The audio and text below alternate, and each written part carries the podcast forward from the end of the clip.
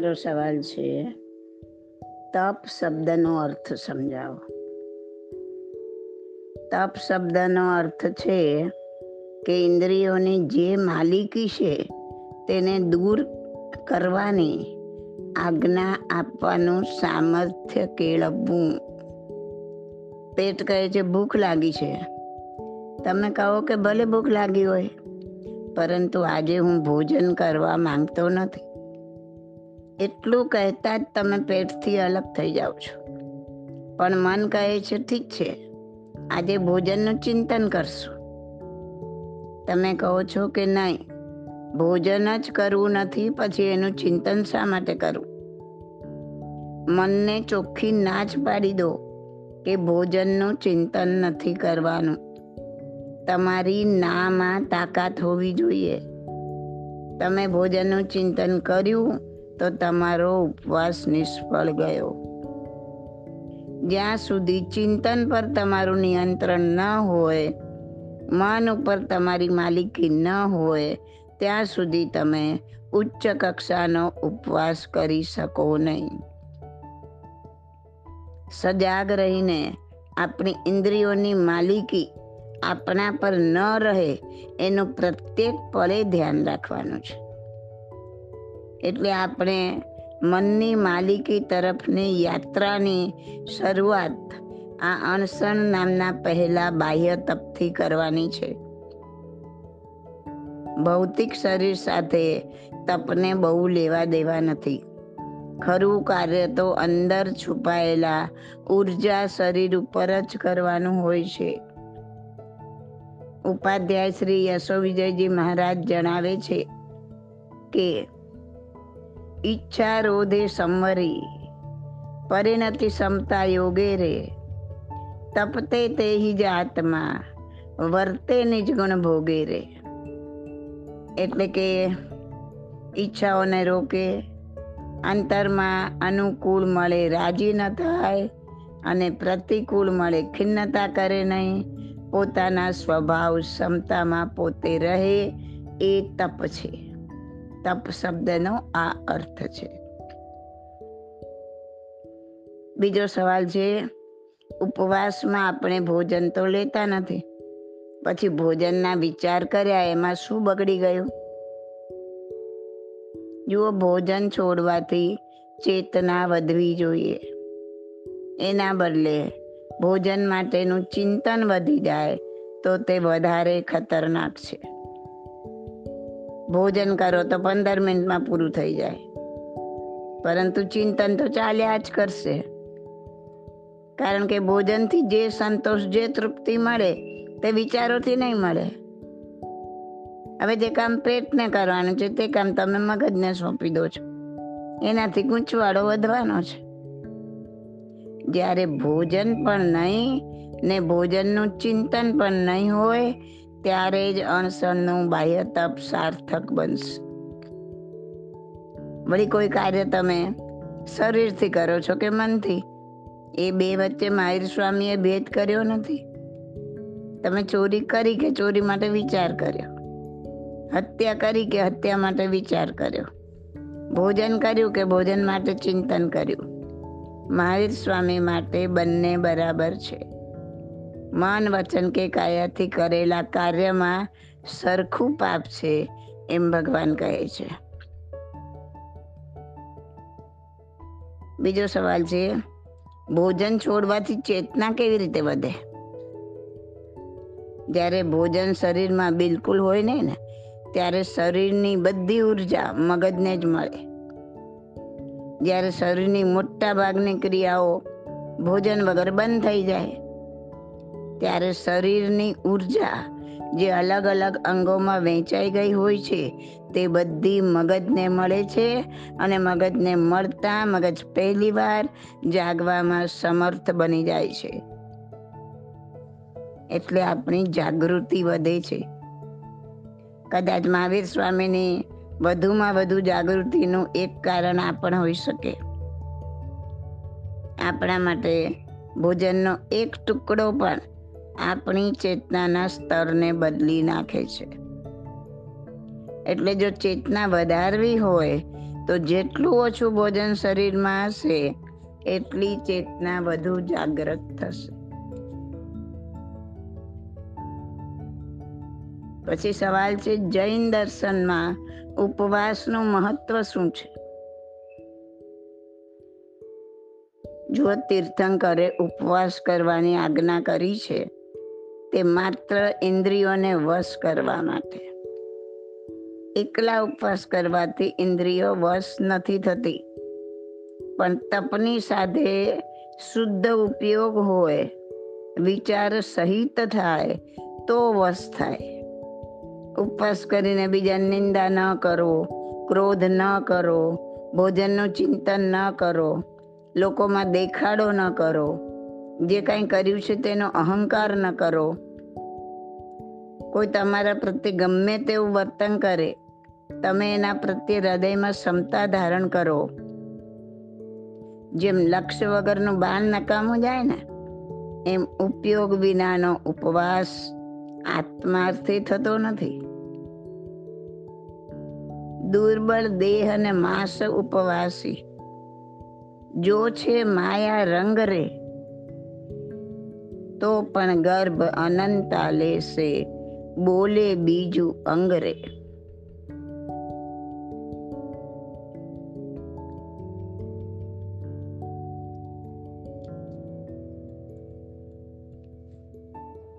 એ પછી સવાલ છે.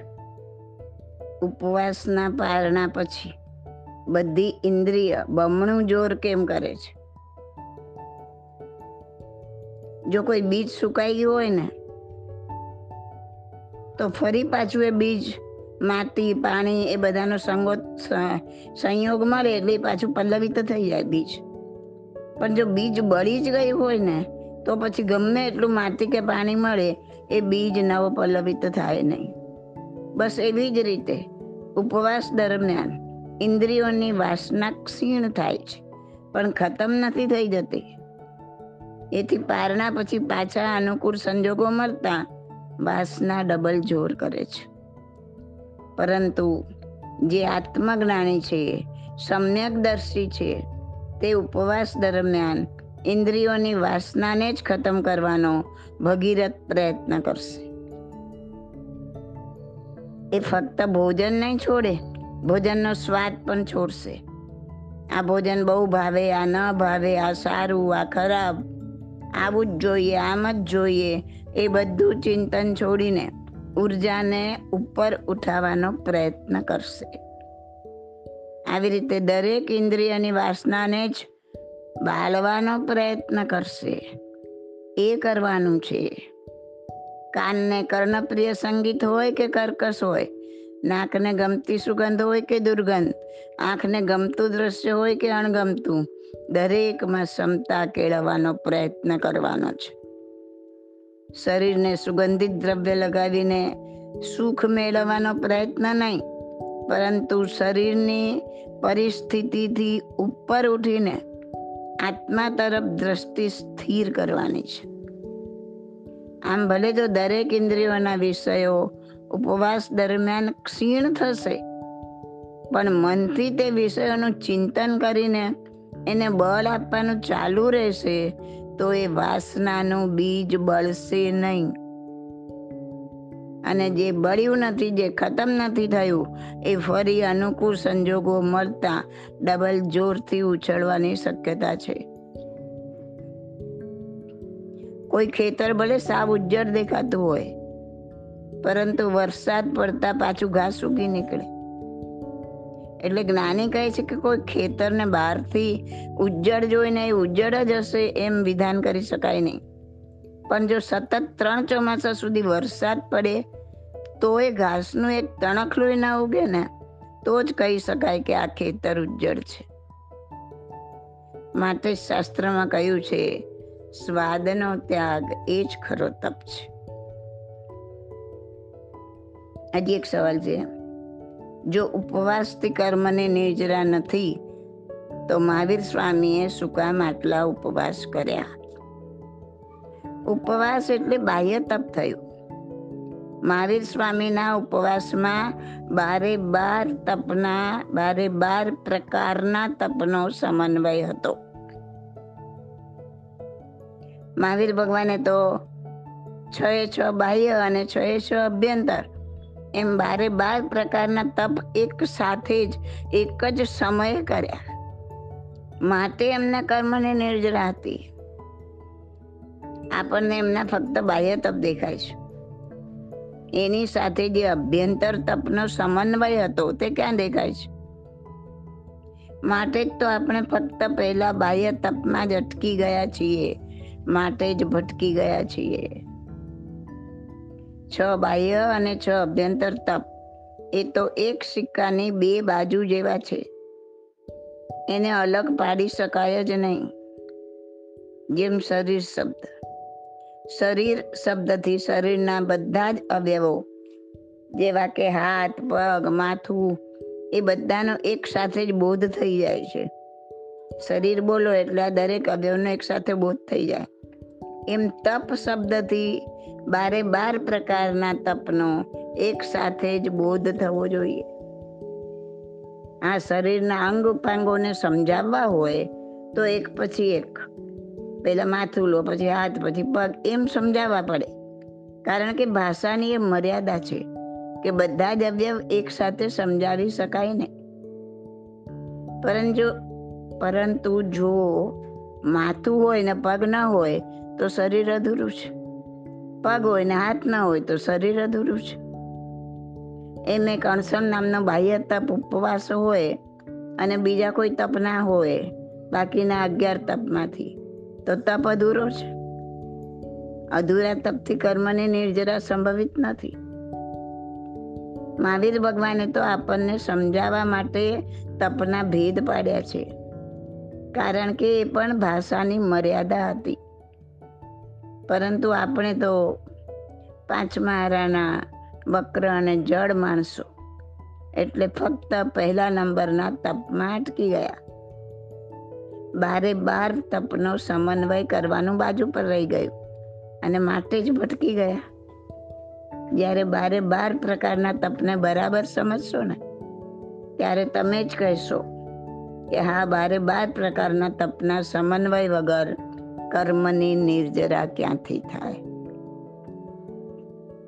આ બધા સવાલ જવાબ લીધા છે. પ્રશ્નોત્તર રત્નમાલા પાર્ટ વનમાંથી બારે બાર પ્રકારના તપને બરાબર સમજવા હોય તો પ્રશ્નોત્તર રત્નમાલા એક અને પ્રશ્નોત્તર રત્નમાલા બે. બેમાં સવાલ નંબર એકસો પચાસથી ત્રણસો. બરાબર વાંચી જાઓ, બધા જ તપ એકદમ સારી રીતના સમજાઈ જશે. પુસ્તક ન હોય તો મેળવી લો પ્રાપ્તિ સ્થાનનું એડ્રેસ કોઈ પણ એડમિન પાસે મંગાવી લો. પુસ્તક ફ્રીમાં છે, પ્રશ્નોત્તર તમારા ભાગ ત્રણ પણ બહાર પડી ગયો છે. ત્રણેય ભાગ વાંચતા તમને ઘણી ખરી વસ્તુ સમજમાં આવી જશે, મનમાં ઉઠતા સવાલોના સમાધાન થઈ જશે. અને એક સેટ તમારા ઘરમાં વસાવીને રાખો. કોઈ પણ સંજોગોમાં પુસ્તકો પસ્તીમાં ના જાય, એનું ધ્યાન રાખો. તમારે ન જોતા હોય, જ્યારે પણ વંચાઈ ગયા છે, ઘરમાં રાખવાની જગ્યા નથી. તો તમે કોઈ બીજા લોકોને આપો કે જે વાંચે પણ પસ્તીમાં નહીં આપો, અણમોલ વસ્તુ છે. This audio is by Subodhi Masaliya my contact number is eight eight five zero zero eight eight five six seven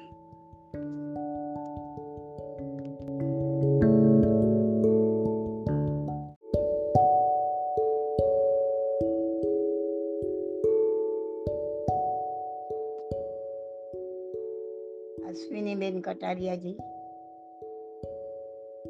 आपका सवाल है कि रात्रि भोजन नहीं कर सकते तो बोलना और हलन चलन के लिए भी एप्लीकेबल होगा ना? हाँ बहन जी जो सूर्यास्त के बाद हवा में इतने जीव उत्पन्न हो जाते हैं कि वो खाने के साथ बोलने के साथ हलन चलन के साथ मर जाते हैं। हिंसा होती है इतनी। तो वो हिंसा कम करने के लिए अपने को ये जीव दिखाई नहीं देते। अ, अगर ये जीव दिखाई देते ना कि इतना सारा समूह, खाली मैं एक शब्द बोलती हूँ और इतना सारा समूह मेरे मुँह में जाता है, दिखता है आपको। आपका आवाज़ का धक्का लगता है, मर जाता है। इतने जीव मर जाते हैं कि मैं इतना हलन चलन करती हूँ तो इतने जीव मर जाते हैं। ये सब अगर हमको दिखाई देता ना तो किसी कहने की ज़रूरत नहीं पड़ती कि आप अभी सूर्यास्त हो गया। बहुत बहुत जीव हवा में पैदा हो गए। आप अभी खाओ मत। जितना हो सके चुप रहो। बोलो मत। उतनी हिंसा से बचो। जितना हो सके मौन रह के ध्यान लगाओ।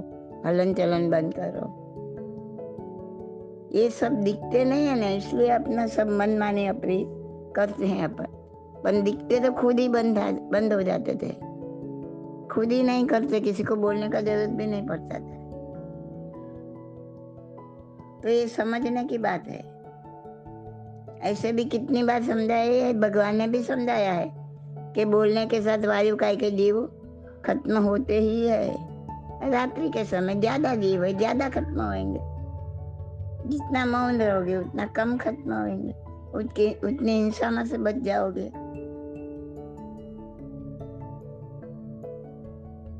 तो दिन में भी और रात में भी पर रात को भी शिष्ट जितना हो सके मौन ही रखना चाहिए जितना हो सके मन वचन काया से स्थिर होना चाहिए ऐसे अपने को अपने मूवमेंट को भी रिस्ट्रिक्ट करना जरूरी है तभी अपन बाहुबली को मोक्ष मांगता था केवल ज्ञान मांगता था तो उसने अपनी सब मूवमेंट बोलना चलना सब रिस्ट्रिक्ट कर दिया ना सब बंद कर दिया ना क्योंकि वो जानते थे कि ये चालू रखेगा तो कर्म चालू ही रहेंगे कर्म आने का बंद ही नहीं होएगा आश्रव बंद ही नहीं होएगा अगर आश्रव बंद ही नहीं होगा तो छूटेंगे कैसे तो उन्होंने तो बारह बारह महीना तक सब रिस्ट्रिक्ट कर दिया अपन एक घंटा भी दिन में कर सके ना तो अपने लिए बस है।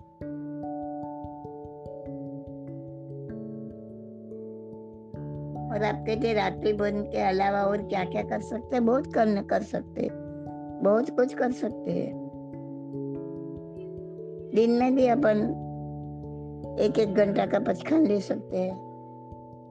एक घंटा जो भी आप, एक घंटा के बाद खाना है तो तीन नौ कर गनो और बाद में पचखान पालो और खाओ। ऐसा अपन दिन में कितने बार, तीन बार खाते हैं। तो तीन घंटा छूट रख के बंद कर दो। सुबह में एक कलाक पकड़ लो, आठ से नौ के नौ से दस। बेहतर है कि दो ही घंटा रखो, नौ से दस में जितना खाना है खा लो, बाद में बंद कर दो। फिर चार से पाँच या पाँच से छः पकड़ लो। वो एक घंटे में जितना खाना खाना है खा लो, और बंद कर दो। तो दिन में खाली दो घंटा आप खाएँगे, बहुत हो गया। नहीं रह जाता है, तीन घंटा रखो। दोपहर को भी एक घंटा जोड़ दो। बस हो गया ना, इससे ज़्यादा क्या खाना है? तो तीन घंटा छोड़ के चौबीस घंटे में से इक्कीस घंटा तुम्हारा ऐसा रहेगा कि जो उपवास में जाएगा पचखान ले सकते हैं। सुबह में जो नक्की किया वो ही फिक्स रखो, भूल ना जाए। आठ से नौ खाना है। तो पचखान ले लो, मैं सुबह में आठ से नौ, दोपहर को दो से तीन के एक से दो, शाम को पाँच से छः बस। एक घंटे के, तीन घंटे के अलावा मैं नहीं खाएगी। और कोई भी कारण सर मुझे ये टाइम बदलना पड़ा तो टोटल टाइम तो तीन घंटा ही रहेगा। इतना अब धारणा करके पचखन ले लो। तो तुम्हारा बात, जो नहीं खाते वो बाकी का टाइम उपवास में जाएगा। अभी परेशान है, बहुत लोगों के मुझे ये आते हैं सवाल कि बेन हम नहीं कर सकते तपस्या हम ये क्या करें आठ दिन में? बहुत कुछ कर सकते हैं। अभी समझाया वैसा दिन में दो घंटा छुट रखो और पचखान ले लो, हो गई आपकी बड़ी तपस्या अभी एक भाई है, विकलांग है। उनका बार बार फ़ोन आता है मेरे को, मैं क्या करूँ? मेरे को दवा लेना पड़ता है, मेरा ये है, वो है। वो भाई खुद मुझे बोले कि बेन मैं क्रोध की अठाई करूँ? बेन मैं क्षमा की अठाई करूँ? आप सोचो, ये विकलांग है। नहीं कर सकते हैं तो भी सोच कितनी बड़ी है। अगर क्रोध की अठाई कर लिए, इससे बड़ा तो कोई तप ही नहीं होएगा। आठ दिन के लिए मैं क्रोध नहीं करूँगा। कुछ भी हो जाने दो। क्रोध उनके टाइम पे टाइम हुआ तो आने वाला है। पर उस टाइम पे आप एकदम शांत हो जाओ। क्रोध आया, ध्यान में आना चाहिए। हाँ क्रोध आया क्रोध आ रहा है। मैं एकदम शांत हो जाऊँगी। न मैं एक शब्द बोलूँगी, न रिएक्शन आपूँगी, न हाथ पाँव हिलाऊँगी। मैं बिल्कुल मौन होके बैठ जाएगी। एक रोज की अट्ठाई हो जाएगा फिर भी तुमको लगता है कि नहीं, मेरी ये अठाई टूट जाएगी तो थोड़े दिन बिना पचखान लिए करो। पाँच छह दिन पहले से चालू करो। पाँच छह दिन क्रोध की पचखान मत लो। दो तीन दिन ठीक गए, एक दो बार ऐसा टूट गया। फिर ऐसा धारणा करके पचखान लो कि दिन में दो बार, तीन बार ऐसा हो गया। तो क्षमा। बाकी क्रोध नहीं करूँगा, कि तीन बार से ज़्यादा हुआ तो उनका मैं कड़क प्रायश्चित करूँगा ऐसा थोड़ा दिन प्रैक्टिस करो तो तुम आठ दिन का क्रोध का अट्ठाई कर सकते हो। आठ दिन का क्षमा का अट्ठाई कर सकते हो। क्षमा का अट्ठाई कैसे? किसी ने कुछ भी कर दिया, उनको क्षमा कर दो। किसी ने आके आपको गाली भी बोल दिया, मन में क्षमा। मुझे जीव पे कोई वेर विरोध नहीं है। मैं उन्हें क्षमा करता हूँ। क्षमा माँगता हूँ, क्षमा देता हूँ। अरे, ऐसा बहुत कुछ है, आप सोचो। अठार पापस्थानक सोचो कि इसमें आप क्या क्या कर सकते हैं। बस ऐसा आप पचखान ले और करो। नहीं होता है तो धारणा करो थोड़ा दिन, बाद में पचखान करो। ओके, बहुत कुछ बोल लिया तो आपको समझ में आ गया होगा। इसके पर विचार ना करो और जितना प्रैक्टिकल हो सके वो करो। और मेरा सब ऑडियो है पॉडकास्ट ऑडियो की लिंक है, उसमें 600 700 ऑडियो आपको सुनने को मिलेगा। वो लिंक नहीं है तो मंगवा लो व्हाट्सएप पे, कोई भी एडमिन को लिखो। कि हमको पॉडकास्ट ऑडियो की लिंक भेजो। और वो लिंक में से एक एक एक एक ऑडियो आप सुनो। सबके आएले सवाल है और उसके दिए जवाब है। तो बहुत कुछ मालूम पड़ जाएगा okay? This audio is by Subodhi Masaliya my contact number is eight eight five zero zero eight eight five six seven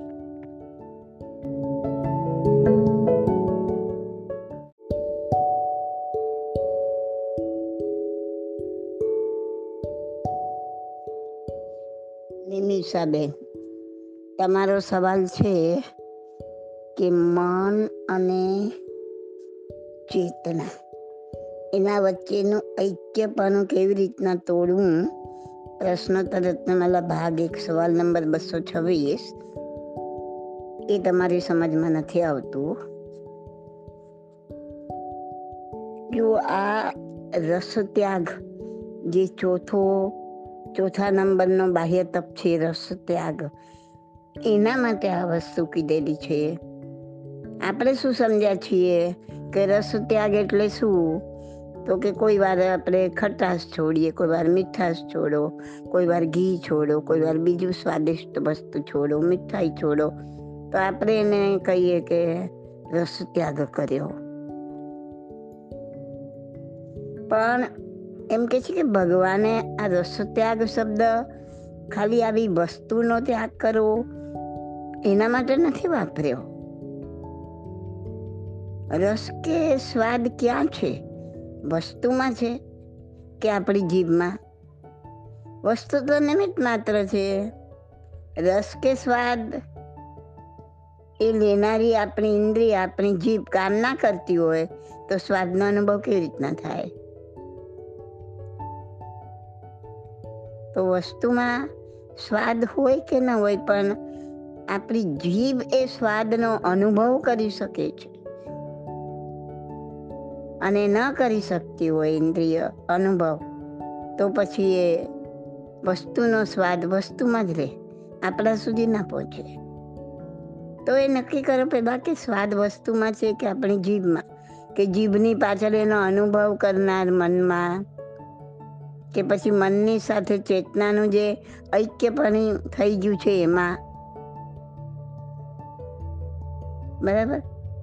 જો એટલે એટલી જ વાત હોય કે જીભમાં સ્વાદ છે, એટલું જ હોય, તો જીભને એક ઇન્જેક્શન આપીને સંવેદનહીન બનાવી દઈએ. તો રસત્યાગ નામનો તપ થઈ ગયો ને? પછી ગમે એ વસ્તુ ખાઓ. તમને સ્વાદ લાગવાનો જ નથી, એટલે રસત્યાગ થઈ ગયો ને? પણ ના.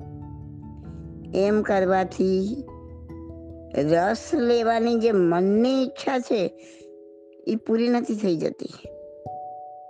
મનની ઈચ્છા મટી નથી જતી. જેમ કે આંખ ફૂટી જાય, તો કાંઈ રૂપ જોવાની ઈચ્છા મટી જાય? છે નથી મટી જતી. તો એમ કે શું, મનને મારી શકાય?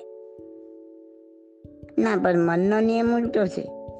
મનને કોઈ ચીજ કરવા ના પાડીએ ને તો ચીજ વધારે કરે. બરાબર ને? બધાનો અનુભવ હશે. કોઈ ખાસ કીધું હોય કે તો આ, આની અંદર આ વસ્તુ પડી છે ને એ મોઢામાં ના નાખતો એ પહેલાં મન થાય કે પહેલાં શું છે, લાવું ખાવું. મન એવું છે. જે વસ્તુ ના પાડો એને પહેલાં લેવાનું મન થાય. એટલે મનને દબાવવામાં આવે કે સમજાવવામાં આવે કે ભૂલાવવામાં આવે તો પણ એ માને નહીં મન. એટલે એ રસ પરિત્યાગ ના થાય આપણો. પરંતુ જો મન અને ચેતના વચ્ચેનો સંબંધ તૂટી જાય ને, તો રસ ત્યાગ થઈ જાય. કેમ કે મન સાથે ચેતના જોડાયેલી છે, એટલે જ મન રસ લઈ શકે. બરાબર ને? કોઈ માણસ છે, એને ફાંસી લાગવાની તૈયારી હોય અને એ સમયે એને તમે ગમે એટલી ભાવતી વસ્તુ આપો, છતાં એને એમાં રસ પડશે? કેમ? કેમ કે એનું મન અને ચેતના વચ્ચેનો સંબંધ તૂટી રહ્યો છે. તો રસ ત્યાગ શું છે? મન અને ચેતના એના વચ્ચેનું જે ઐક્યપણું તૂટી જાય કે જે મન ચેતના સાથે ભળીને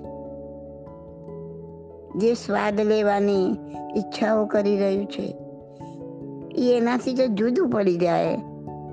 તો ઓટોમેટિક રસ્ત્યાગ થઈ જાય. તો એવું કઈ રીતના થઈ શકે? તો કે મન પર સાક્ષી ભાવ પેદા કરો. ભોજન લેવાઈ રહ્યું છે, સ્વાદ આવી રહ્યો છે, બધું બધી આખી ક્રિયા ચાલી રહી છે અંદર. પણ તમે એને ખાલી સાક્ષી બનીને જુઓ. હું ખાઈ રહ્યો છું. મને બહુ સ્વાદ આવી રહ્યો છે. આ વસ્તુ બહુ ભાવી, બહુ મજા આવી ગઈ. દર વખતે આવી નથી બનતી. આ વખતે તો એક્સેલન્ટ બની છે. આ બધું કોણ કરે છે? મન અને ચેતનાનું ઐક્ય પણ. પણ જો તમે એમાં ઇન્વોલ્વ જ નથી અને તમે એક સાઈડ પર છો અને તમે ખાલી જોઈ રહ્યા છો કે આ ખવાઈ રહ્યું છે, સ્વાદ આવી રહ્યો છે. બરાબર? તમે અલગ છો એનાથી. એ રીતના જો તમે ફીલ કરો, એટલે કે આવો સાક્ષી ભાવ જો એકદમ જોરદાર બને, તો તમને ખ્યાલ આવશે. એ વસ્તુ બને ને, એને જ ખ્યાલ આવે, બીજાને ખ્યાલ ના આવે. જ્યારે કોઈ વ્યક્તિ પોતે આ રીતના પોતાની જાતને અલગ પાડે, મન અને એની ચેતના અલગ પડી જાય ખાલી જોવાની ક્રિયા કરે, એમાં ભળી ના જાય, તો તરત ખ્યાલ આવે કે અરે, ઇન્દ્રિયો તો એની જ છે, જીભ પણ એની જ છે, વાનગીઓ પણ એની જ છે, મન પણ એનું જ છે.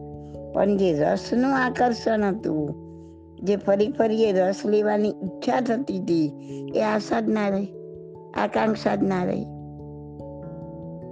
એટલે એક કે પણ તૂટી ગયું. ત્યારે શું, ભલે જીભને સ્વાદિષ્ટ લાગતું હોય, આપણે ખાતા હોય. જે કોઈ વસ્તુ મોઢામાં નાખીને આપણે ખાધી, એ આપણી જીભને સ્વાદિષ્ટ લાગી. પણ આપણું મન શું કહેશે?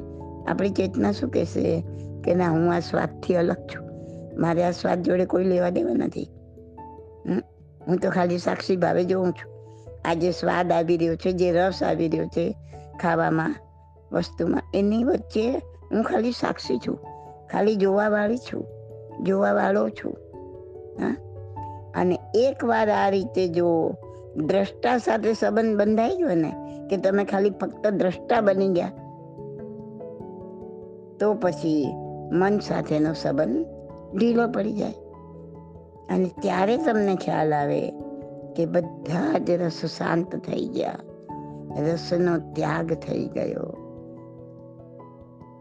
રસ ત્યાગ કરવાનો એક જ રસ્તો છે. આ જ રીતના રસ ત્યાગ થાય કે તમે દ્રષ્ટા બની જાઓ. તમે માણો નહીં, રસને માણવાનો નથી. ખાલી જોવા, જોનાર છો તમે. આને કહેવાય સાક્ષી ભાવ. એટલે જો સાક્ષી ભાવ આવી જાય, તો ખરેખર રસ ત્યાગ થાય એમ સમજાવ્યું છે. આ બધા જે અભ્યંતર તપ છે ને, એ જેવા તેવા નથી. ખાલી વસ્તુ ત્યાગ કરો, દેવાથી જો રસ ત્યાગ થઈ જતો તો કેટલું ઈઝી થઈ ગયું. જો આમ બહારની વસ્તુ છોડવાથી શરૂ કરીએ ને, તો વસ્તુઓ છૂટશે, પણ એમાં જે રસ છે એ કાયમ રહેશે. કેરીની બાધા લીધી, કેરી છૂટી, પણ કેરીનો જે રસ છે, કેરીનો સ્વાદ છે એ મનમાં એમ જ રહેશે. પરંતુ જો આપણે આપણે જાતને આ બધા પદાર્થો છે, એની જોડે જોડીએ ને,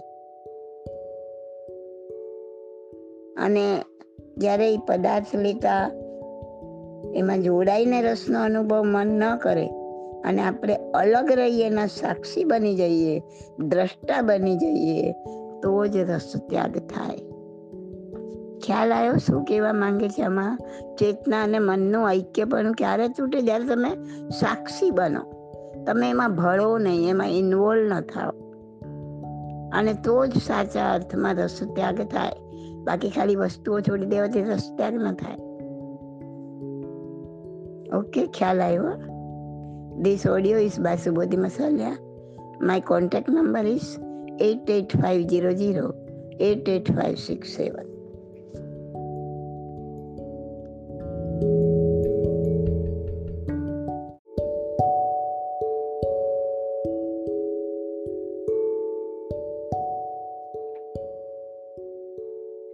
ભાવનાબેન તમારો સવાલ છે કે આ રીતના લોકો બહાર પાડે છે કોઈ સાહેબજીઓ કે બીજા, કે હું જેટલા કપડાં પહેરું ઓડું બિછાવું, એટલું આગાર બાકીનો ત્યાગ, હું જેટલું જોઉં આંખેથી એટલો આગાર બાકીનો ત્યાગ.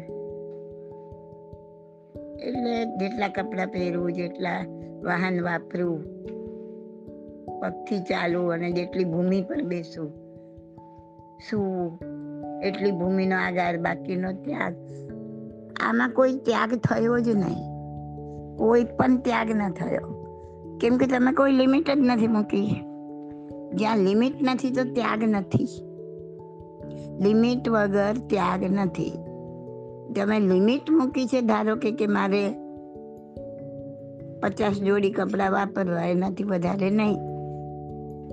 તો તમારું જાગ્રતતા રહેશે કે મારે પચાસ જોડી કપડાં થઈ તો નથી ગયા ને મારી પાસે. એમાં વધ્યા તો નથી ને. તો તમારી લિમિટ આવી લિમિટ આવી તો એ એ ત્યાગનું પુણ્ય છે. બાકી નથી. ઓલી તો તમારી કોઈ લિમિટ જ નથી. હું જેટલા લાવું એ- એ- એ સિવાયનો ત્યાગ. તો તમે પાંચસો બી લાવો ને હજાર બી લાવો. કારણ કે તમારી કોઈ લિમિટ છે જ નહીં. તો આ બધું ટોટલી આ જે મેસેજ છે ને તમારો હંબક છે. જેને પણ આપ્યો છે, એને હંબક આપ્યો છે. આ રીતના કરવાથી કોઈ ત્યાગ થાય નહીં લિમિટ વગર ત્યાગ નથી. કાં તો સર્વથા ત્યાગ કરો, કાં તો લિમિટ મૂકીને ત્યાગ કરો. તો ત્યાગ ત્યાગ છે. અને લિમિટ મૂક્યા પછી પણ જો જાગૃતતા ના હોય તો પણ ત્યાગ નથી. એટલે મહેરબાની કરીને આ આવું કોઈને કહેતા નહીં કે મૂકતા નહીં આ ત્યાગવાળું જે છે ને, એના માટે આ મારો ઓડિયો તમે મૂકી શકો છો કે તમે કંઈક લિમિટ મૂકો તો જ ત્યાગ છે, બાકી ત્યાગ નથી okay This audio is by Subodhi Masalia. My contact number is 88500 88567. એવું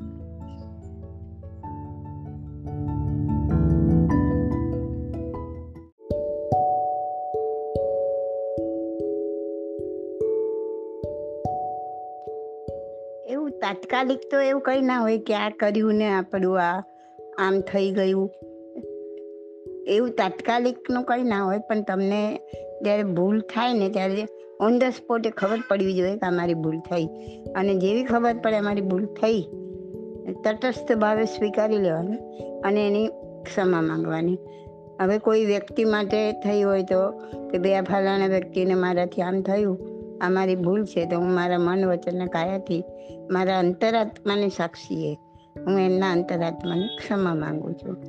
કોઈ વસ્તુને હવે આપણે કંઈક ભૂલ આપણે કરી કંઈ ક્રોધ કરી નાખ્યો, કંઈ લોભ કરી નાખ્યો, કંઈ મોહ કરી નાખ્યો, તો એ કર્મ આપણે આપણા આત્મા પર ચડાવ્યા. તો ઓન ધ સ્પોટ આપણે આપણા આત્માની ક્ષમા માંગવાની. કે આત્મા પરમાત્મા મેં તારા પર મોહને વશ થઈને કર્મ ચડાવ્યા મને ક્ષમા કર અને ફરીથી આવું ન થાય એવું કર. એમ કરતાં કરતાં એ થોડું થોડું ભૂસાતા ભૂસાતા ઓછું થશે. એટલે બે વસ્તુ આમાં થઈ શકે. તરત જાગૃત થાઓ. ખબર પડી જોઈએ કે અમારી ભૂલ થઈ ગઈ. આ મને ક્રોધ આવી ગયો, આ મને લોભ આવી ગયો. આના પર મને આમ થઈ ગયું. આ વ્યક્તિ માટે ખોટું લાગ્યું શું થયું? તરત જ ખ્યાલ આવવો જોઈએ. અને જેવો ખ્યાલ આવે એની ક્ષમા માંગો. તો એ ઓછું થતું જશે, ઓછું થતું થતું પછી ભૂસાઈ જશે. ઓકે?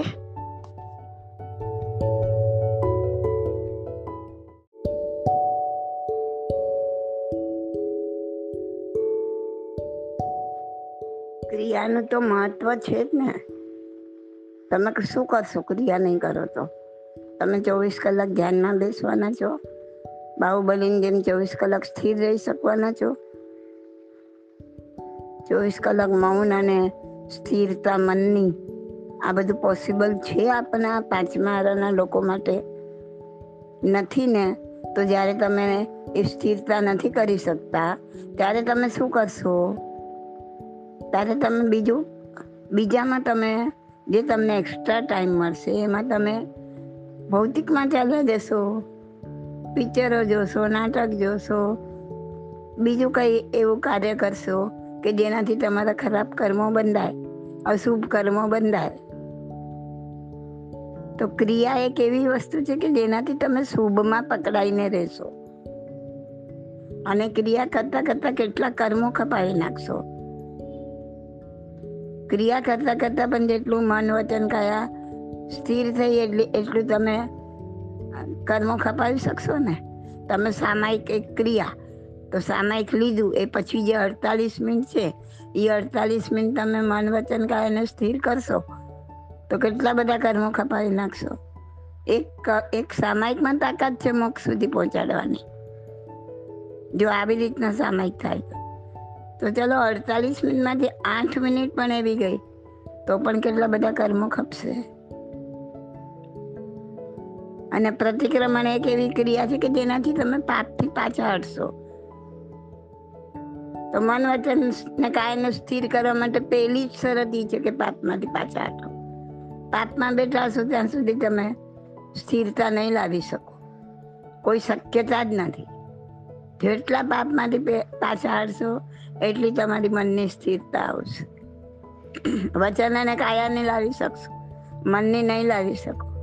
એટલા માટે તો ભગવાને અઢાર પાપસ્થાનક બતાવ્યા. અને એમાંથી બહાર નીકળવાનું કીધું. એના માટેના બધા રસ્તા બતાવ્યા.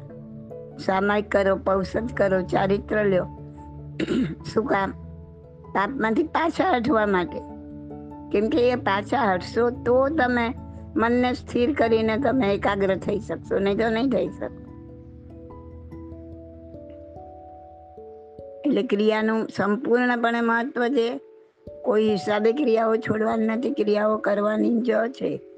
અને તો જ તમે બહાર નીકળી શકશો. ફક્ત શરત એટલી છે કે ક્રિયામાં જેટલું એક ધ્યાનપણું રહે, એકાગ્રપણું રહે એટલું રાખો. મેક્સિમમ એકાગ્રપણું રાખો તો એ ક્રિયા સફળ થઈ જશે. ઓકે